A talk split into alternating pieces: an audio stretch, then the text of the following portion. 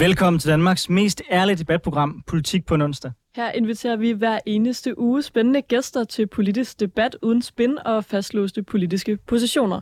Og hvis du forventer neutrale værter, så er det altså det forkerte sted, du lytter med. Ja, for mit navn det er Anders Storgård, og jeg er tidligere landsmand for konservativ ungdom, og så er jeg kommunalbestyrelsesmedlem på Frederiksberg. Ja, og jeg hedder Nicoline Prehn, og jeg er aktiv i DSU og folketingskandidat for Socialdemokratiet. Den næste time der kommer vi til at vende ugens vigtigste politiske historier sammen med skarpe gæster som altid. Og i dag der kommer vi til at diskutere tech-virksomheder øh, og øh, deres indflydelse på børn og unge gennem spilvirksomhederne. Ja, og øh, til at besvare nogle af de spørgsmål, der har vi fået besøg af dig, Alexander Røle. Du er folketingsmedlem for Liberal Alliance. Og i dag er der jo egentlig øh, afslutningsdebat inde i Folketinget, men du har alligevel taget dig tid til at medvirke øh, her i vores program. Det er vi meget glade for. Tusind tak for det. Øhm, vil du ikke fortælle lidt om, hvad det er øh, for en dag i dag i Folketinget? Jo, men det er jo i dag, vi har afslutningsdebatten. Det vil sige, at lige om lidt, så har vi den her famøse lange sommerferie, hvor vi ikke skal lave noget som helst øh, de næste mange måneder. Det er selvfølgelig ikke rigtigt, men, men, øh, men det er i dag, vi snakker om året, der, der er gået, folketingsåret, der er gået, hvordan, øh, hvordan er regeringen kommet øh, fra start. Og, øh, og, og nu har jeg jo så ikke hørt så meget af debatten endnu, men jeg glæder mig til at, at være med her senere og, og høre, hvad det er, der fylder for de forskellige partier. Og hvad, når man, når man følger med udefra, kan det godt virke lidt ligesom sådan en, altså i virkeligheden bare en festdag for Folketinget også, hvor der kommer lidt skarpe bemærkninger, lidt jokes, så man kan mærke, at folk også sidder lidt og hygger sig sammen med kollegaer. Men hvordan er det at være i selve salen? Kan du ikke beskrive lidt af den stemning, der er, øh, når der er sådan en afslutningsdebat? Det er jo min første afslutningsdebat, så, så jeg, jeg kan ikke svare lige præcis til konkrete, øhm, men jeg har været til en åbningsdebat, og det er jo en, en hel dag, hvor, hvor man diskuterer en, en lang række forskellige emner, og hvor øh, folk de sidder med deres blindselslikposer også og prøver at have det lidt hyggeligt med, med deres kollegaer samtidig. Ikke? Så det, det, er en, det er en spændende dag, og jeg går ud fra, at øh, afslutningsdebatten er en, lidt i samme stil. Jeg havde simpelthen glemt, at du jo, du, du jo også er relativt ny. Øhm, mit spørgsmål til dig, det er så, vi plejer altså at spørge vores, vores gæster, hvad har været den vigtigste nyhed i ugen, der er gået? Og udover at nu er afslutningsdebat, hvad har så været en sag, der har gjort særligt indtryk på dig i den uge, der er gået? Jamen, det må være, øh, at der snart skal laves et forsvarsforlig. Øh, forsvaret er jo enormt underfinansieret, særligt på, på, øh, ja, på en lang række områder, men et af de områder, som jeg jo beskæftiger mig en lille smule med, det er jo på cyberområdet hvor der jo er, er massivt behov for investering i, øh, i, i, øh, i den teknologi, der bliver brugt. Altså, der er en masse teknisk gæld, men der er også enormt stort behov for flere kompetencer øh, inden for både cyber, men også i forsvaret generelt. Altså flere værnepligtige, flere, mm. øh, der kan hjælpe med at forsvare Danmark og, og Europa mod ydre fjender. Og hvad synes du om det udspil, der er kommet? Øh, fordi for at være ærlig, synes jeg jo, at øh, det er jo altid godt som konservativ, når der bliver tilført flere ressourcer til forsvaret.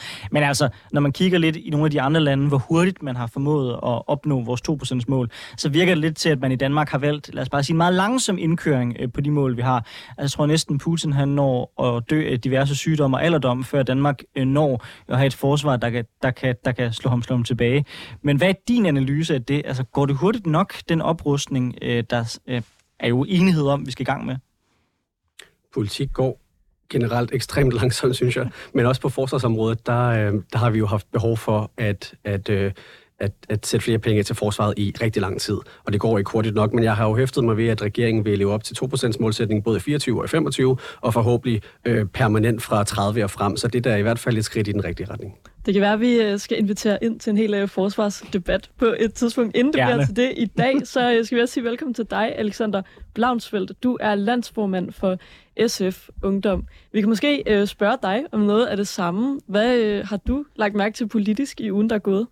Jamen, jeg tror, udover det forsvarsforlig, der er kommet, så er det jo... Øhm, jeg var til en konference øh, i sidste uge omkring øhm, altså 50 år for, for den frie abort, hvor, hvor det jo også blev, blev sagt, at man vil, øh, hvad kan man sige, sænke aldersgrænsen for, for, hvornår man kan få en abort uden sine forældres samtykke. Og, og det synes jeg var en, var en ekstremt vigtig og, og også en, en god øh, hvad kan man sige, måde at fejre dagen på.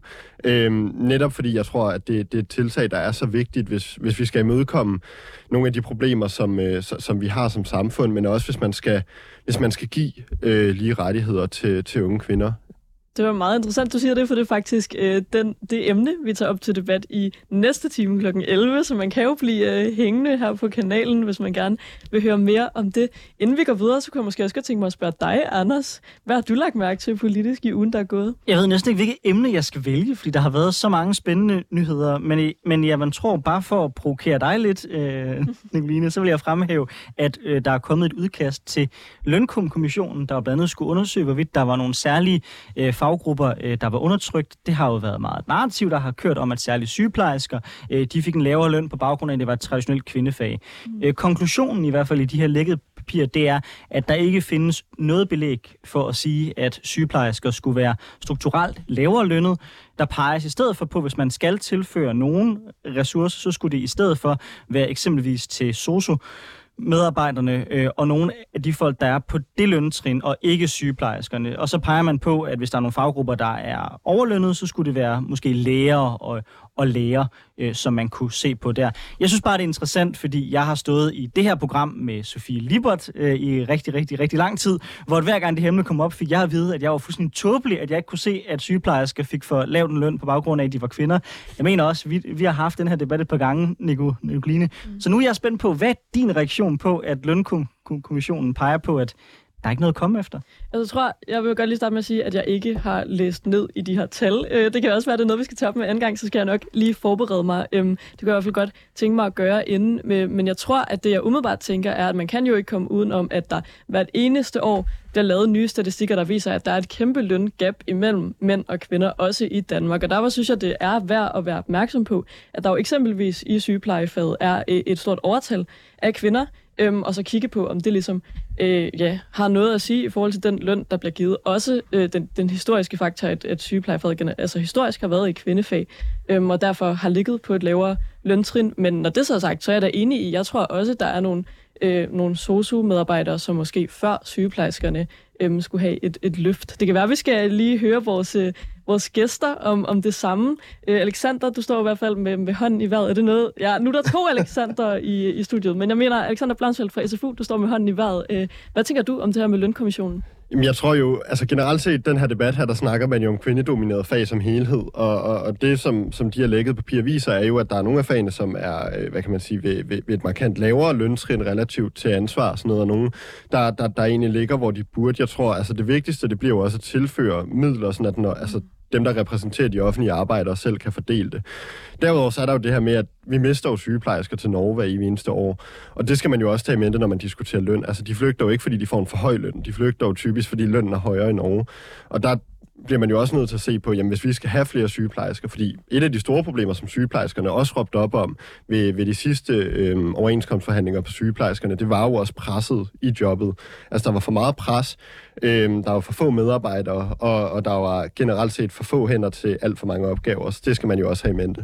Men Blauensfeldt, du kan sagtens argumentere for, det kan vi diskutere om, hvorvidt der er nogle faggrupper, der skal øh, have mere i løn. Det er fair nok. Jeg tror, det jeg øh, anfægter, og som det her jo også viser, det er, at det er i hvert fald ikke korrekt, når man så kaster kønskortet som en del af den diskussion. Men, men Anders, du ved ikke, om du kan sige, fordi jeg tror, at tallene fra 2019 var, at der var et løngab mellem mænd og kvinder i Danmark. Ja, men det har, men det har ikke noget med sygeplejersker eller nogle særlige offentlige ansatte at gøre. Det har noget at gøre både med de forskellige valg, som mænd og kvinder tager, og det har noget at gøre med, at der er flere kvinder, som generelt er i, arbejder i den offentlige sektor, hvorimod at der er flere mænd, der arbejder i den private sektor. Det giver højere lønsikkerhed for de kvinder, der er i den offentlige sektor, men det giver også typisk højere løn til de mænd, der er i den private sektor. Men... Og det er bare en ud af de mange faktorer. Vi kan godt diskutere, om der er lønforskel på mænd og mm. kvinder. Det er en fin debat at have, men, men der er bare ikke noget belæg for at sige, det der ellers har været, har været argument argumentet om, at det var tjenestemands rangordning i forhold til de forskellige faggrupper, der er årsag til den løn. Mm, det, det, det synes jeg egentlig godt, man kan, fordi det, det, du taler om, er jo i høj grad en, en generalisering, og det handler ikke om sådan konkret sygeplejefaget. Hvorfor har man lagt løntrinnet der, hvor man har gjort originalt? Det har man jo, fordi det på det tidspunkt var et kvindefag, fordi kvinden i højere grad supplerede mandens indkomst i en familie, i stedet for at have sin egen indkomst til at også kunne forsørge sig selv. Det kan være, at vi også lige skal nå at få Alexander Røhle fra Liberal Alliance på banen på det her, inden øh, vi går videre til dagens debat. Jamen, jeg er jo meget enig med, med det, Anders siger. Øhm, men, men jeg under jo egentlig alle at få en, en højere løn.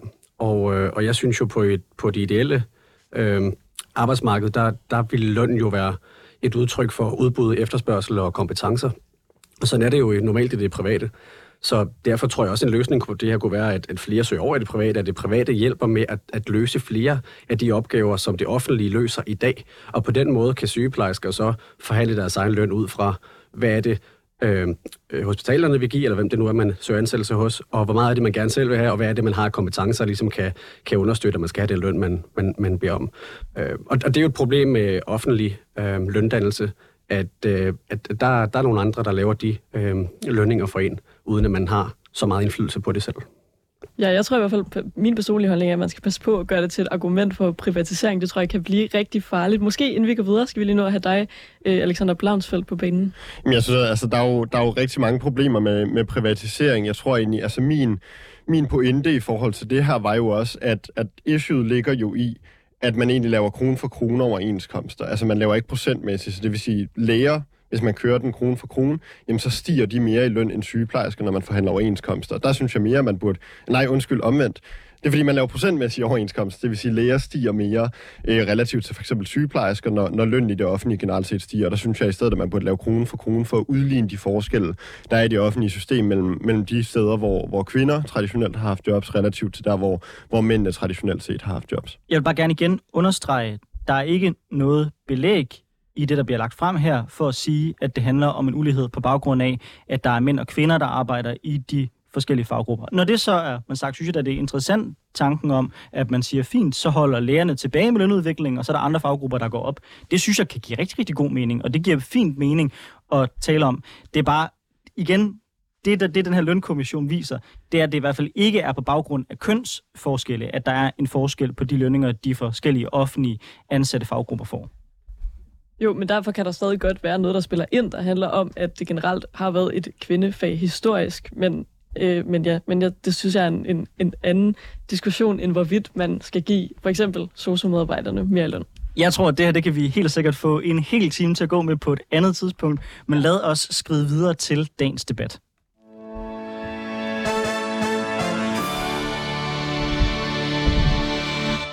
Du er til Politik på en onsdag med Nicoline Prehn og Anders Storgård, hvor vi i dag har besøg af Alexander Ryle, der er folketingsmedlem for Liberal Alliance, og Alexander Blaunsfeldt, der er landsmand for SF Ungdom. I dokumentarserien Spionerne bag skærmen er TV2 gået undercover i spil- og dataindustrien for at afdække, hvad der sker med danske børns data, og hvordan spilindustrien manipulerer med børn for at få dem til at spille mere. TV2 afslører blandt andet, hvordan det er muligt gennem firmaer verden over at købe oplysninger på 3 millioner danskere og få viden helt ned på individuelt niveau om alt fra bevægelsesmønstre, indkomst, sygdomshistorik, alder, køn og holdninger.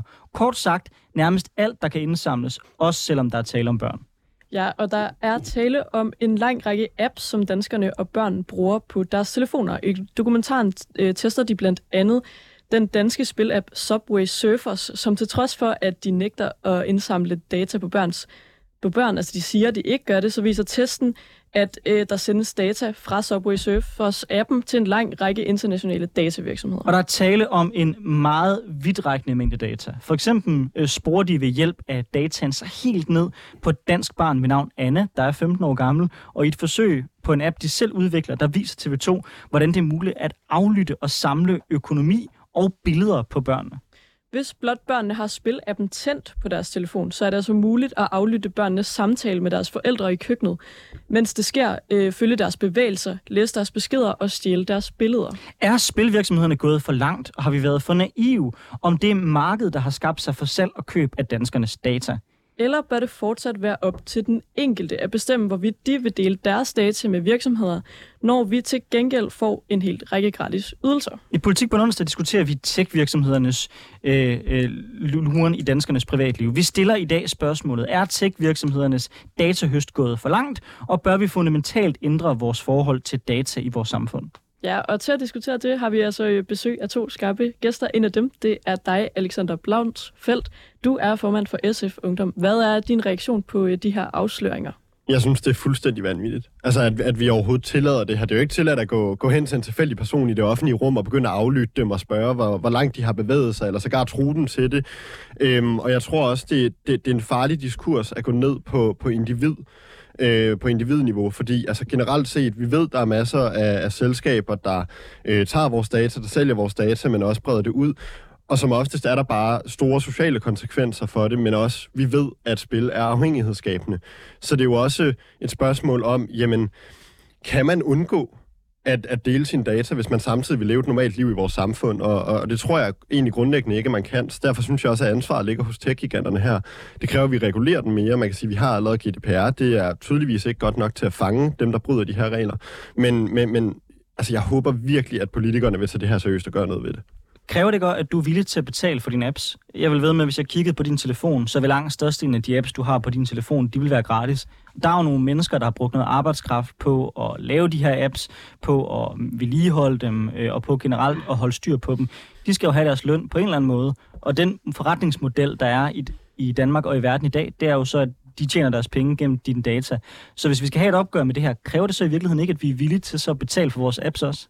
Men vi har jo set forretningsmodeller, der har fungeret fint uden det her. Altså vi har haft apps inden de her både, både algoritmer, men også boringsmekanismer har været der, inden cookies har været der. Altså så vidt jeg ved, blev der hverken tracket sygt meget data, eller øh, der var ingen, der var afhængig af MySpace.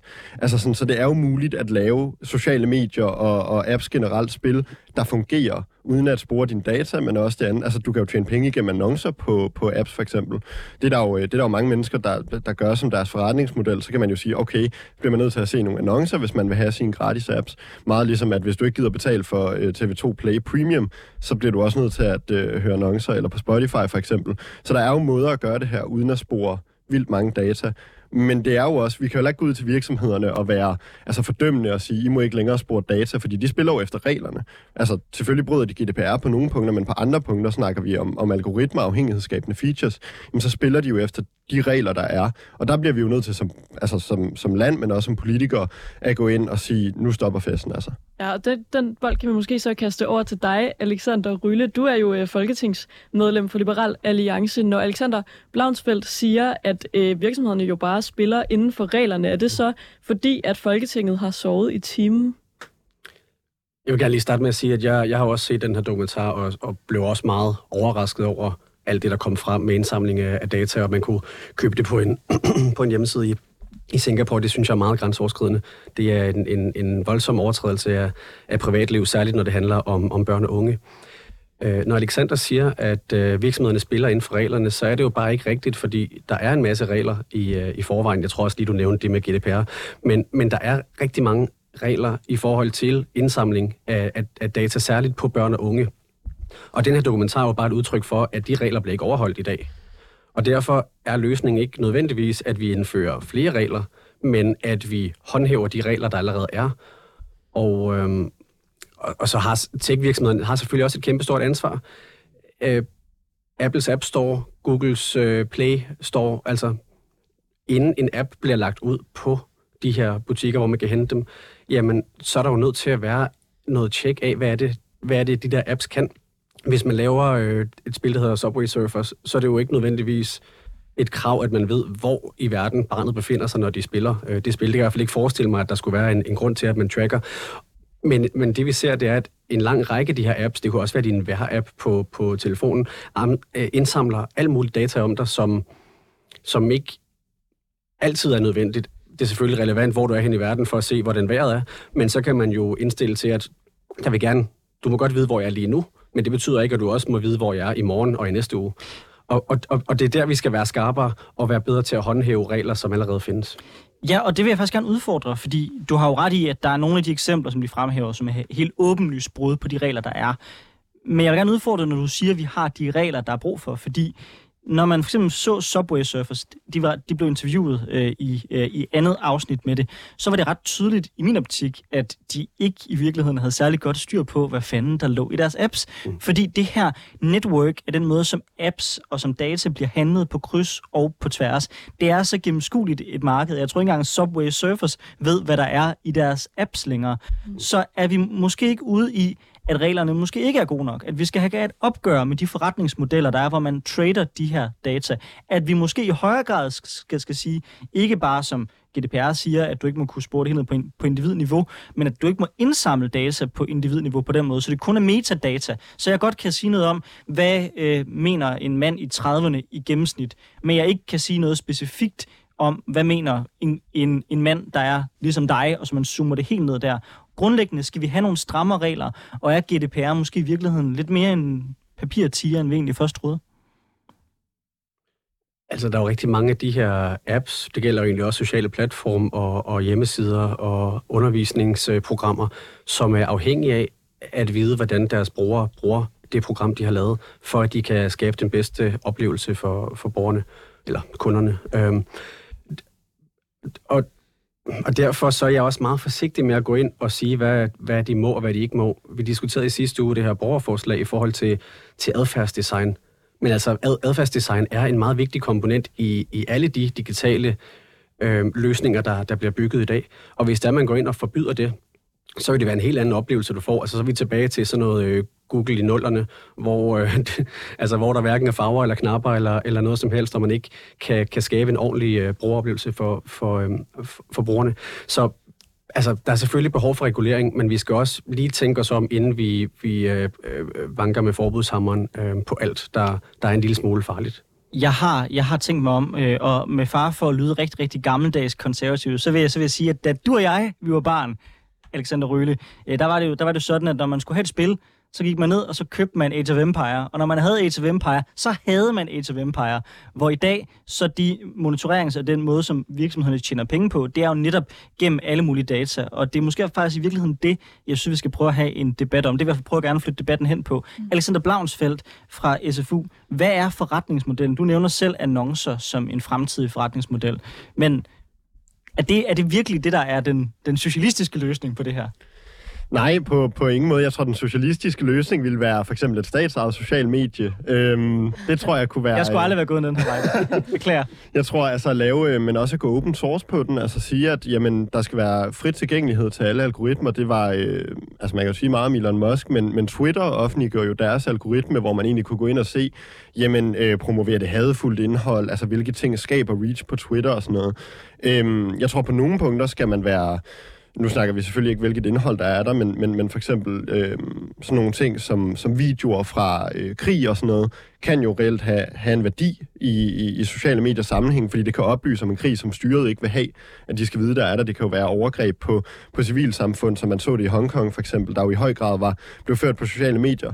Men der, hvor jeg synes, den tager en drejning, det er, når vi snakker børn, fordi børn altså sådan, for eksempel, du må ikke sælge pornoblad til et barn, du må ikke sælge GTA 5 til et barn, du må ikke der er rigtig mange ting, du ikke må sælge til børn, men det er som om, så snart vi snakker øh, på, på den sociale medieverden, så må du gøre lige præcis, eller på, på tech-verdenen generelt, så må du gøre lige præcis, hvad du har lyst til med børn. Du kan øh, indsamle data, du kan øh, vise dem porno, du kan vise dem alt muligt, som aldrig vil være tilladt i den fysiske verden, men som på en eller anden mærkelig måde er tilladt øh, på, på internettet. Så der tror jeg, at vi har et ansvar for at lave noget, noget aldersverificering, øh, og, og lægge snittet et sted, hvor, hvor børn ikke reelt set har adgang til det her indhold. Jeg tror, YouTube er det eneste sted, der har aldersverificering på visse videoer, der omhandler krig eller våben og sådan nogle ting, hvor, hvor man egentlig skal ind og uploade et billede af, af sit nationale ID-kort. Ja, for jeg skulle lige til at spørge dig, hvordan konkret vil du have, det skal, det skal fungere? Fordi altså, det, det, du har jo ret i, at hvis man vil øh, købe en øl, så skal man være øh, 16 år og vise sit, øh, ja, et eller andet, sit pas eller sådan noget. Skal det så være, at man simpelthen skal uploade altså noget, noget ID? Fordi så bliver der vel også risiko for, at der er nogle apps, der på en eller anden måde får fat i, i endnu mere af ens personlige data. Jeg tror, at den model, som jeg har set folk arbejde med, øhm, når, når man ligesom snakker aldersverificering, det er simpelthen, at, at du har en app, fra staten på din telefon, hvor du kan uploade din, din ID-kort. Jeg ved ikke, om man kunne lave det med kørekort-appen for eksempel, eller et eller andet i den stil, men have en eller anden app fra staten af, hvor du har dit, dit kort, som kunne bruges til at sige god for, hvis du vil se noget indhold, hvor, hvor, hvor du er, altså hvor du skal være over 18, eller være på en app, hvor du skal være over 18, de her ting. Øh, men også, hvis man skal tilgå hjemmesider. Altså simpelthen have en statslig funktion i mobiltelefonen, så at man netop ikke skal uploade ens kørekort til TikTok eller whatever, mm. men, men, men simpelthen, at de kan sige god for, at man godt må se det her indhold, som en måde at aldersverificere. Og der tror jeg også, altså der vil det jo også blive nemmere at se, for eksempel hvis du har øh, en, en eller anden, øh, jeg ved nærmest ikke sundhedskort-app eller sådan noget, hvor der står, at du er 15, mm. men så har du et, øh, altså et ID, en ID-app, hvor der står, at du er 18 på, så kunne man måske også se, okay, den er ikke helt legitim, den her. Øhm, så der tror jeg i hvert fald, der, der er mulighed for, for at udvikle på noget der. Hvad siger du, Alexander Rylle, til, til forslaget med at lave sådan en verificerings-ID-app? Der er jeg øh, en lille smule uafklaret, fordi jeg kan godt se, at når vi har regler for, at man skal være en vis alder for at for eksempel oprette et øh, social øh, medieprofil, mm. så er vi også nødt til at kunne håndhæve de regler. Der er det ikke nok, at man bare selv går ind og, og siger, at man er over 13. Og, og, og det er jo ligesom, når du går ind på en alkohol hjemmeside, så klikker du en boks og siger, jeg, jeg er over 18, jeg må godt kigge på de her øl, eller, øh, vodka, mm. eller hvad det nu kunne være. Mm. Øhm, men, men, men, men jeg synes, vi skal være meget forsigtige med, hvilken aldersverificering, der vi indfører. Mm. Og noget af det, der har været snak om, det er øh, Frankrig, som vil, ifølge DR vil lave et, et mit porno-ID, kalder de det i overskriften. Ikke? Det, det er nok lidt... Øh, de, de vil nok selv kalde det noget andet. Men, men, men hvor man netop har en eller anden statslig login-løsning, som er nødvendig for at kunne tilgå indhold. Mm. Hvis det er, at vi laver det på for eksempel Facebook, jamen så er det jo, at vi kommer ind i nogle af de der øh, dilemmaer, som Alexander også var inde på, med at hvis man i Hongkong har logget ind med et, et, øh, et ID, og så skriver noget kritisk om, om styret, så er det, der kan blive slået meget hårdt ned på dem, der gør det. Jeg har selv skrevet mit, mit speciale om øh, brugen af sociale medier under øh, det arabiske forår i Ægypten. Mm. Og øh, og, og, og hvis det var, man havde logget ind med et egyptisk øh, nem idé dengang, før man kritiserede styret, jamen så var man blevet præventivt anholdt, eller det der er værre. Mm. Og derfor skal vi bare være meget forsigtige øh, med de løsninger, der er. Altså, men, men jeg er åben for, hvis der kommer en eller anden teknologi, som kan sikre, at, at, at, at øh, login, hvad det, loginet ikke er bygget op, altså, eller baseret på din identitet, men at den bare verificerer din alder, og så bagefter sletter al info om dig, øh, og du så kan fortsætte med at bruge øh, platformen, så vil jeg være åben over for det. Jeg har bare ikke set den løsning endnu. Og hvad med, hvad, hvad med den måde, som app-virksomhederne tjener penge? Skal vi have et opgør med det? Jamen, virksomhederne skal overholde de regler, der er, og, og det er et problem, hvis de indsamler data om børn og sælger det, fordi de skal tjene penge på det. Men som du også selv var inde på, Anders, så er det jo deres forretningsmodel, at, at, at alt det, du ikke betaler for, jamen der er du selv produktet. Og det tror jeg også bare er vigtigt, at, at folk de er jo klar over det, og derfor er jeg glad for, at vi har den her debat, både med borgerforslaget sidste uge og det, vi har i dag. Fordi jeg tror, der er mange, både voksne og børn, som ikke ved, at, at det er sådan, det hænger sammen, og det er sådan, at, at virksomhederne de er motiveret til at lave de produkter, de gør. Så vi kan løse det med oplysning? Jeg tror, vi kan komme langt med oplysning, og jeg er bange for, hvis man går ind og laver politisk regulering, at, den, at konsekvenserne af det kan være værre end konsekvenserne ved, at et barn øh, kan oprette en profil, før de er 13, eller de kan se porno på nettet. Det, det, det tror jeg generelt set ikke på. Jeg tror ikke, at man kan sætte det ned på, på individniveau og sige, at de må have oplysning. Altså for det første ved rigtig mange børn og unge godt, hvad der indsamles af data. Det viser en undersøgelse fra DUF. Det handler om, at de sociale konsekvenser er for store ved ikke for eksempel at være på Facebook og Instagram. Altså, der er for store konsekvenser, og samtidig så er det afhængighedsskabende apps. Så man kan ikke bare sige til børn og unge, at så må de bare stoppe.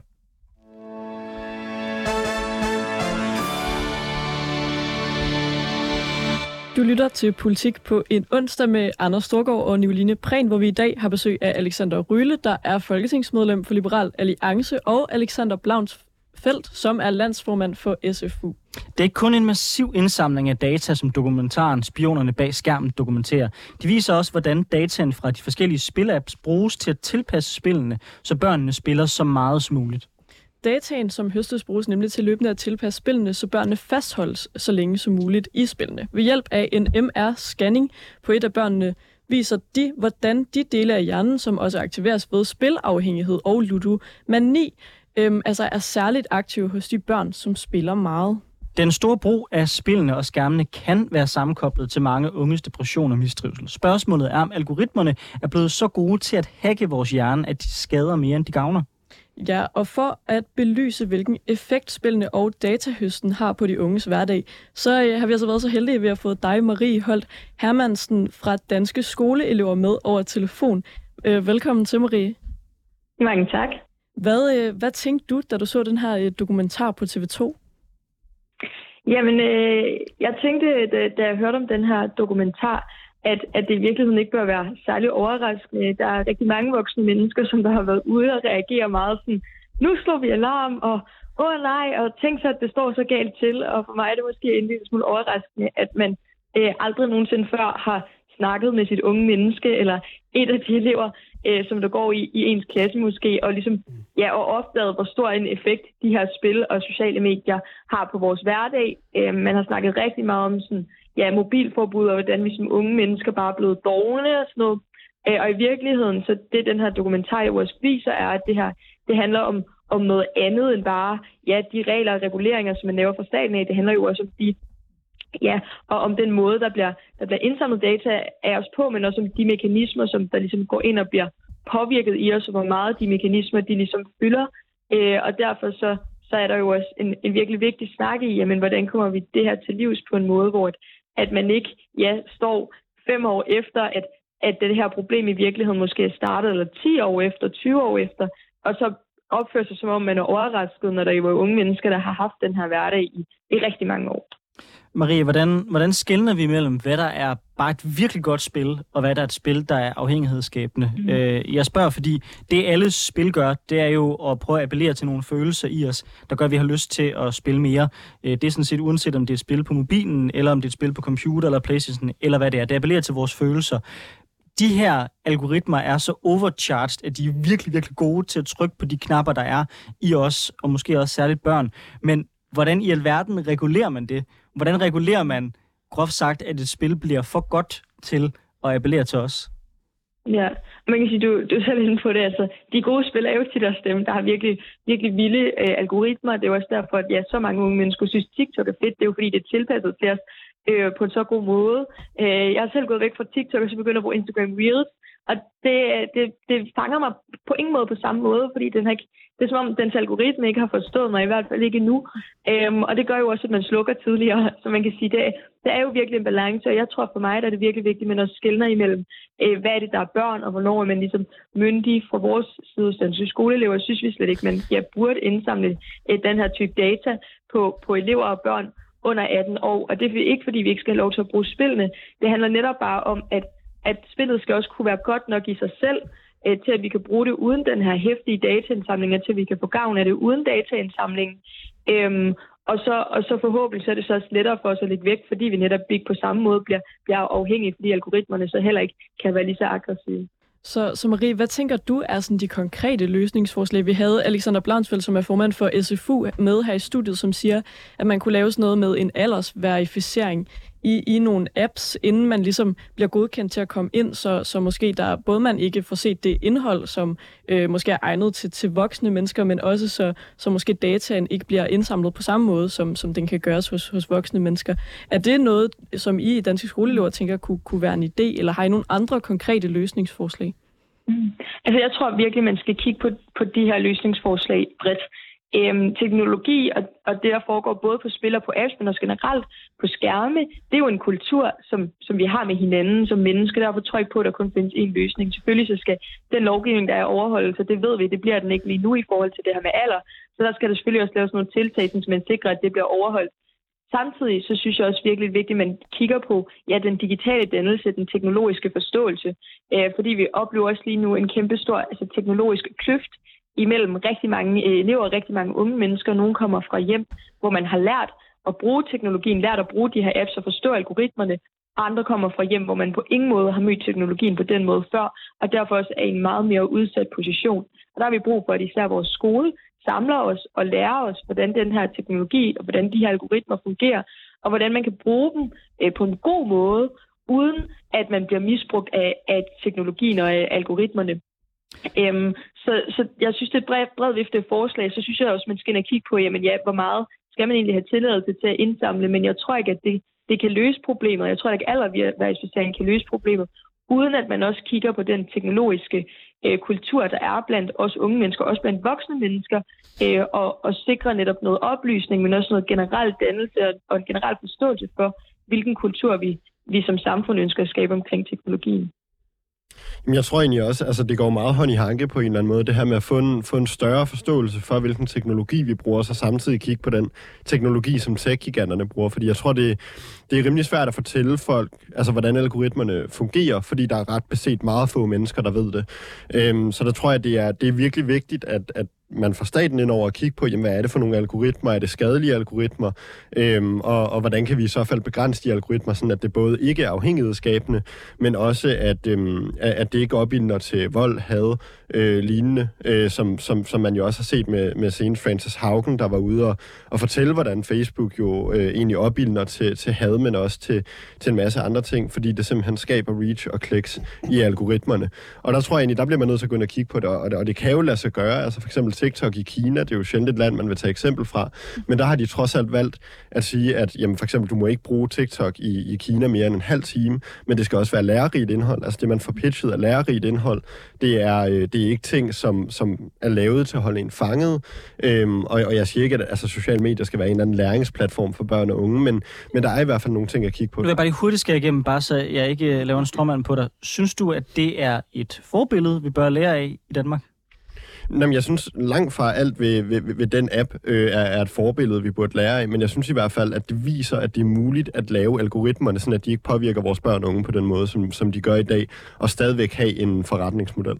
Marie, den vil jeg gerne prøve at sende over til dig. Øh, skal det være sådan, så der er en hel række apps, hvor man siger, okay, okay fint, vi skubber øh, børn og unge i retning af, i stedet for at blive produktive, vi giver dem noget mere læringsindhold, vi sætter maksimumsgrænser på, hvor lang tid de må bruge appsene. Er det, er det en reguleringssti, vi måske mm. bør bevæge os ned af? Jeg synes sagtens, at man kan kigge på, hvad det er for noget indhold, vi som unge mennesker møder, og jeg synes især, det er vigtigt at kigge på, jamen, hvad er det for nogle værdier, øh, der ligesom bliver pushet, og hvordan, hvordan altså, vi lever i et meget globaliseret samfund, hvordan sikrer man også, at, at man ikke lige pludselig uh, tror, at de regler, der gælder øh, i USA, gælder, gælder i Danmark. Vi, der kan være kæmpestor misinformation. Øh, vi har blandt andet set det omkring puffbars. Så det tror jeg er mega vigtigt. Jeg tror også, det er vigtigt, at man sikrer, at der ikke er fake news. Omvendt så tror jeg også, at man skal gøre det meget tydeligt, hvornår noget er en læringsplatform, og hvornår noget ikke er en læringsplatform. For hvis de to ting, de bliver mudret for meget sammen, øh, så bliver man også som ung forvirret over, hvad der i virkeligheden er sandhed, og, og, og hvornår man egentlig lærer, og, hvor, og hvornår man bare bliver underholdt. Og der tror jeg virkelig, det er vigtigt, at man i hvert fald har en opmærksomhed på, at, at selvom at vi selvfølgelig skal lære af det, der sker på sociale medier, og rigtig mange unge mennesker også lærer lige nu, at man så ikke må øh, misforstå det som værende et alternativ til for eksempel at gå op i sin uddannelse, eller, eller lægge nogle ekstra kræfter der. Så, så jeg synes, det er virkelig den balance, men jeg synes selvfølgelig, man skal kigge på det indhold, øh, der er på de sociale medier. Og så synes jeg, i højere grad, i stedet for for eksempel at udelukke unge mennesker fra nogle platform, så tror jeg, det er vigtigt, at man udelukker de folk, man ikke har lyst til at være på platformen. Jeg er før blevet spurgt om, man skal sende, øh, sende øh, børn under 18 af øh, apps som Telegram og, og WhatsApp og sådan noget, fordi det er krypterede øh, apps, og det vil sige, at man ikke kan se det, hvis nu at der er nogen, der for eksempel øh, med groomer elever på de her apps. Og jeg synes altid, det har været ufattelig mærkeligt, at man vil fjerne børnene fra appsene, og ikke de folk, som der ikke kan finde ud af at overholde vores lovgivning fra appsene. Og sådan har jeg det generelt med, med al regulering, at det, man bør ikke regulere os unge mennesker væk, man bør regulere det, der er dårligt for os væk fra appsene. Alexander Rylle, hvad, hvad siger du til Maries forslag her om at få, få øh, smidt nogle af de mennesker, der bidrager med noget dårligt inde på de her apps, få smidt dem væk, for eksempel fra, fra nogle af de sociale medier? Det er jo et ekstremt svært emne, fordi når det er, vi snakker krypterede beskedtjenester, for eksempel WhatsApp, øh, Snapchat, øh, Signal, så kan man ikke bare gå ind og smide folk af. Øh, altså, hele ideen er jo, at, at man som stat eller myndighed ikke kan gå ind og følge med i, hvad folk øh, skriver. Og der er EU jo desværre på vej med, eller muligvis på vej med noget i øjeblikket, hvor man vil øh, give stater, øh, eller med EU's medlemslande, øh, mulighed for at gå ind og dekryptere den øh, besked, eller øh, alternativt forbyde øh, de krypterede besked-apps øh, i Europa. Og det, det tror jeg også er en, en meget farlig øh, vej at gå. Både fordi det vil jo forudsætte, at man, man scanner alle folks øh, private kommunikation øh, for at se, hvad der bliver skrevet og, og, og hvem det er, der skriver det. Øh, men jeg vil faktisk bare lige nævne, at jeg, jeg synes, at mange af de øh, pointer, som Marie kom med, særligt i, i, i starten, hvor der blev snakket om forældreansvar, altså at man som forældre har et ansvar for at snakke med sine børn om, hvordan de bruger øh, sociale medier, det er ekstremt vigtigt. Jeg synes, digital dannelse, for eksempel teknologiforståelse i, i grundskolen, er ekstremt vigtigt. Og så er der jo også andre ting, man kan gøre, uden at det kræver politisk regulering. Altså skolerne selv kan jo gå ud og lave skærmpolitikker i forhold til, hvordan er det, man bruger skærme i skolen, hvis der ikke er et, et fagligt relevant, øh, en fagligt relevant grund til at bruge sin telefon, øh, hvor, så, så skal den ikke være fremme, så skal den pakkes sammen. Ikke? Og, og, og det, det synes jeg, skolerne jo godt selv kan lave regler for, øh, uden at vi behøver at gå ind og, og sige, hvad der er rigtigt og forkert for den enkelte. Ja, hvad tænker du om det, Alexander Blonsund? Jeg er jo egentlig meget, meget enig i det, og også meget enig i, i det, som Marie siger, øh, i forhold til, at det, jo også, det er jo en balance. Øh, jeg tror også, min pointe var jo mest en dels, at man godt kan lave apps, øh, som, som folk gider kigge på, uden at de skal have, have skadelige algoritmer, men også ekstremt aggressive algoritmer. Men må jeg lige spørge ind til det? Fordi skulle det så være, at man sætter noget lovgivning op om de her algoritmer, der så der er på de apps, som er altså, øh, til børn og unge? Jamen det, det synes jeg egentlig godt, man kunne. Jeg tror også, altså det er jo ikke kun det er jo ikke kun et problem for børn og unge, det her. Altså, det, er jo, det er jo et problem for alle. Det er jo også, altså sådan min mormor kan, kan knap nok lægge sin iPad ned, ikke? Fordi at mm. der kommer så mange ting op, og det er spændende, og det, altså, du ved, det ene og det andet.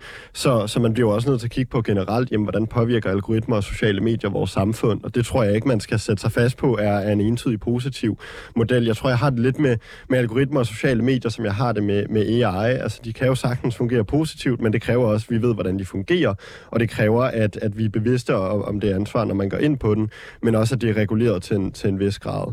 Øhm, og der tror jeg egentlig, særligt i forhold til, til algoritmerne, at der synes jeg, at man har været altså, over bagud. Altså nu begynder vi først at snakke øh, algoritmer nu og sådan noget. Altså mm. Facebook har jo brugt de her algoritmer i 10 år. Altså vi er jo meget, meget langt bagud. Så for mig så handler det jo også lidt om en tidstilling af, mm. hvad må man i det offentlige rum i forhold til, øh, altså som privatperson over for privatperson, eller som privat virksomhed over for privatperson, hvad må man så på offentlig grund? Øhm, fordi der synes, altså de regler, synes jeg egentlig også burde, øh, burde gælde på nettet. For eksempel, at man ikke må, må overvåge uden for egen matrikel. Altså, jeg må ikke stå og filme en eller anden, når, når jeg går ned på gaden der.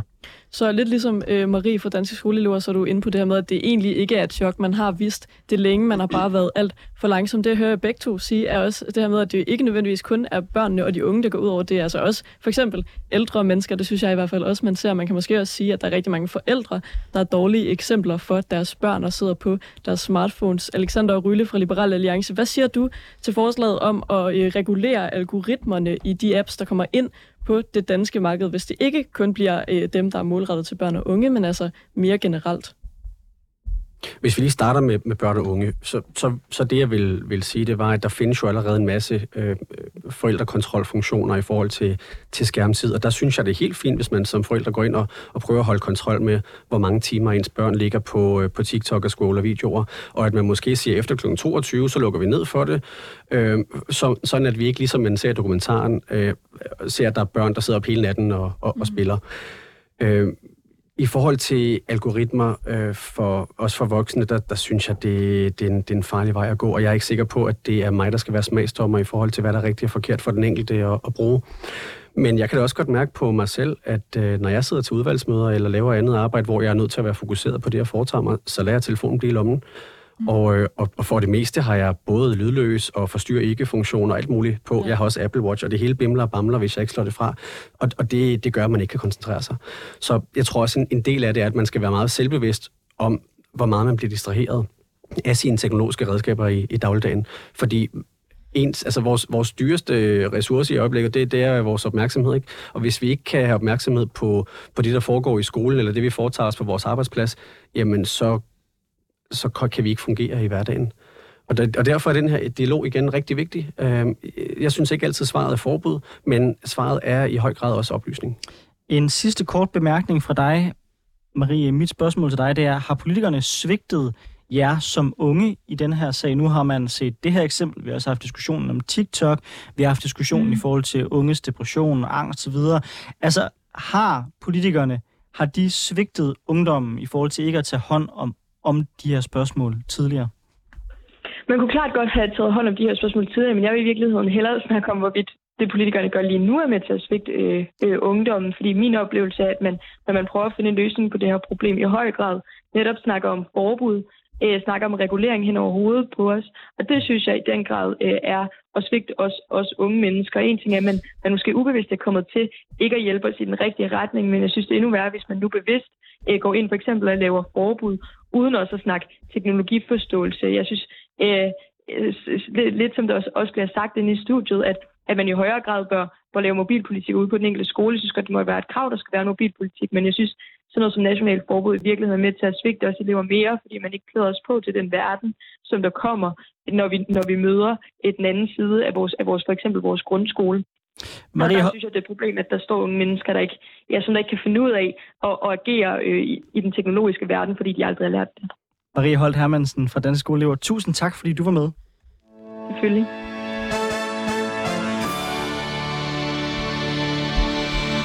Lytter til Politik på en onsdag med Nicoline Prehn og Anders Storgård, hvor vi i dag har besøg af Alexander Ryle, der er folketingsmedlem for Liberal Alliance, og Alexander Blaunsfeldt, der er landsmand for SF Ungdom.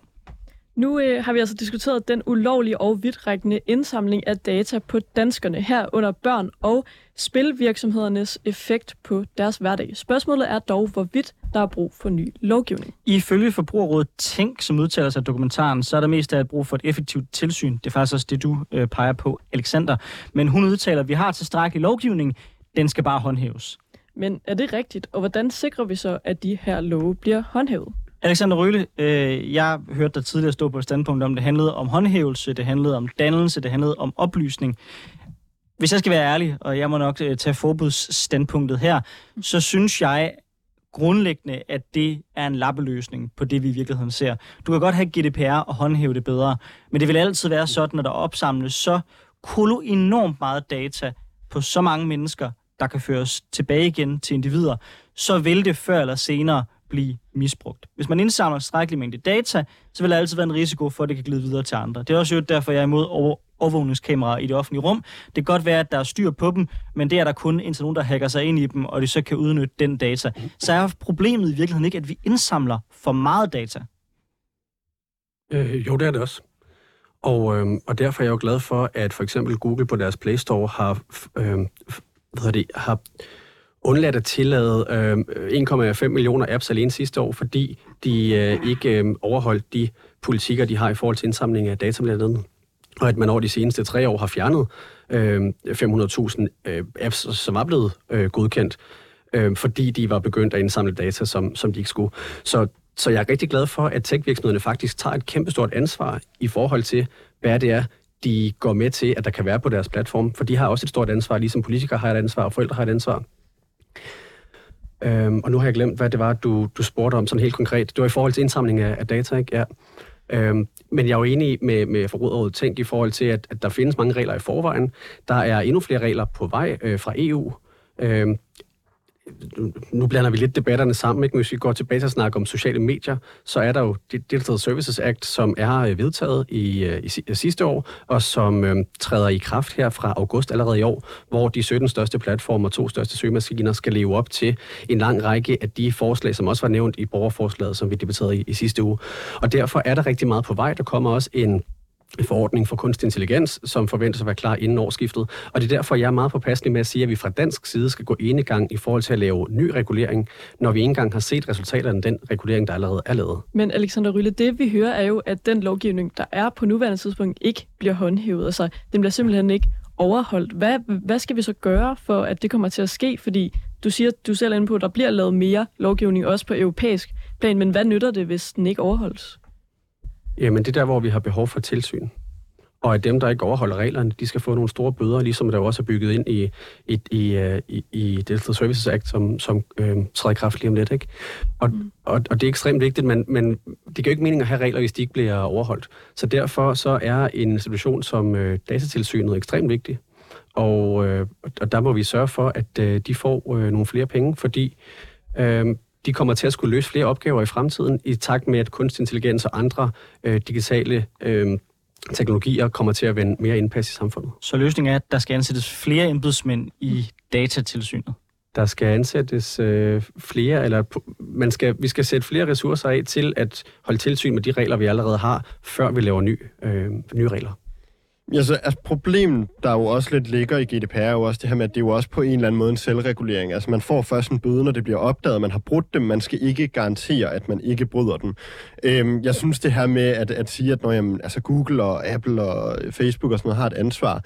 Altså, vi sætter jo heller ikke øh, altså, direktøren for Shell ind for, for, klima og, altså for Klimaministeriet, netop fordi de jo har en interesse i at lade være. Altså, det er jo også deres måde at tjene penge på. Det er jo at sælge de her ting. Øh, Øhm, altså i forvejen, så køber de sig jo ind i datacentre i USA eller Singapore, eller hvor det nu må være. Og så derfra, der er det rigtig, rigtig svært at kontrollere som virksomhed, hvad der sker med de data, som man egentlig sælger ud af. Men i forhold til øhm, eksempel, når vi, når vi regulerer oliesektoren i forhold til klimapolitik, så er det jo også oliesektoren selv, der skal løbe op til lovgivningen. Altså det er jo ikke, det er jo, det er jo ikke Klimaministeriet, der går ud og så lukker for, for deres olieliner. Men der udføres alligevel en del kontrol. Altså kigger man på, på de bøder, der er delt ud, altså det er jo primært på, på de allerstørste, fordi man har fundet ud af, at de ikke overholder den her lovgivning. Altså det er jo, det er jo fordi, ja, der, der er for lidt tilsyn, som du også siger. Altså der, der er alt, alt for lidt tilsyn. Men også nu, hvor Digital Services Act kommer, som jo også snakker algoritmer, og som også snakker skadeligt indhold og sådan noget, så kræver det jo også, at man går ind og kigger på, hvad er det for nogle algoritmer, de bruger sig af. Og der tror jeg, altså, man kan sige, om det så skal være open source kun til, kun til stater, eller til dem, der skal regulere det, eller om det skal være open source til alle. Det synes jeg er en relevant diskussion. Men det kræver i hvert fald også, at man får adgang til, hvordan fungerer de her ting. Ligesom man får adgang til øh, altså en virksomheds opbygning, deres regnskab, øh, men også, altså der er nogle kriterier, som virksomhederne skal bevise, at de lever op til. For eksempel, hvis du vil sælge en banan i EU, jamen så skal du leve op til nogle regler i forhold til, hvad der er sket med den her banan. Og der bliver man jo også nødt til at gøre det samme på de ydelser, som vi så har på internettet. Så noget, I kan blive enige om i studiet i dag, i hvert fald mere tilsyn. Øhm, Alexander Rylle, du sagde helt til at starte med i programmet, at du var blevet øh, ret chokeret, da du så den her dokumentar, at det også øh, rørte dig meget at se, øh, hvor meget data, der blev indsamlet på de her børn, og også hvor påvirket børnene blev af at bruge de her spil-apps. Altså, er det ikke lidt for slapt at sige, at man bare vil lave noget mere tilsyn af den lovgivning, der er i forvejen er vedtaget? Altså er der ikke brug for at gøre noget mere drastisk? Jo, nu, nu kommer jeg måske til at sige noget kontroversielt, men øh, det kan også godt være, at det er urealistisk, at vi kan løse alle problemer. Det er også ulovligt at købe cannabis, men du kan få det på alle gadehjørner. Så uanset hvor meget vi gør, så tror jeg ikke, vi kan komme det helt til livs. Øh, men jeg synes da helt klart, at vi skal gøre, hvad vi kan for at øh, reducere omfanget. Ja, Alexander Blomsfeldt, måske kan jeg spørge dig om, om det samme. Jeg synes måske ikke, at jeres ambitioner på området er så højt i forhold til, i hvert fald, hvor nervøs jeg måske selv kan være, for hvor store konsekvenser det kan få for vores samfund. Jeg, jeg, jeg synes, det er virkelig svært, altså som, som os to. Nu har du nok markant mere kundskab til det her område, end jeg har, men, men det er svært at sige præcis, hvad der skal gøres, fordi jeg kender ikke algoritmerne. Øhm, og, og, og jeg, altså sådan, jeg, jeg, jeg ved en, en smule om området, jeg er vokset op, altså på sociale medier og sådan noget, men, men problemet er jo også, man ved ikke, super meget om det her område, og det er jo først, når der kommer nogle whistleblowers ud og siger, at de appellerer til skadelig indhold, de appellerer til had og sådan noget. Altså, det er jo først der, man kan handle. Så det kræver jo også, at, at staterne og EU og lovgiverne får adgang til de informationer, som, som de her apps baserer sin forretningsmodel på. Fordi der er jo visse forretningsmodeller, der, der ikke er lovlige. Altså sådan pyramid schemes og sådan nogle ting, er jo øh, ikke en, en lovlig måde at drive forretning på i Danmark. Og for mig at se, der burde videre salg af ulovlige data heller ikke være det. Alexander, jeg har haft den her telefon, jeg har nu i, i hånden, den eller lignende, øh, siden jeg var teenager øh, på mig, nærmest permanent. Den ved alt om mig. Den har kunne være med i alle lokaler, der den kunne aflytte alle billeder. Den kan basically se alle mine beskeder, alle mine kærestesår, alt der er sket, siden jeg er teen, teenager. Du siger, det ikke er sikkert, at vi kan lovgive os mod alt. Er privatliv i Danmark dødt? Det er i hvert fald udfordret. Og det er også derfor, at øh, os, der sidder inde på Christiansborg, vi er jo blevet øh, hvad hedder det, anbefalet at slet øh, apps som TikTok. I Center for Cybersikkerheds øh, håndbog, der siger de også, at øh, Snapchat og øh, Dropbox og Strava og andre apps skal også slettes, fordi de indsamler data om os, som ikke er, er godt. Når jeg er til møde i Forsvarsministeriet, så ligger vi vores telefon ind i en aflåst boks, fordi alle ved godt, at der er en risiko for, at det, vi snakker om, bliver samlet op, hvis der bare er en i lokalet, der har en telefon. Så det er helt klart, noget, der er udfordret, og vi skal være meget opmærksom på, hvad det er, vi installerer, og hvordan det er, vi bruger vores øh, digitale øh, redskaber. Alexander Ryle, folketingsmedlem for Liberal Alliance. Tusind tak, fordi du var med her i dag, til trods for, øh, at der, var afslutnings, der er afslutningsdebat. Også tak til dig, Alexander Blavnsfeldt øh, fra SF Ungdom. Hvis man synes, det her var interessant, så kan man høre dette afsnit afsnit udover live her, også på de podcast-platforme, man typisk bruger. Vi anbefaler selvfølgelig 24-7's app, hvor man kan komme med forslag og kommentar til programmet.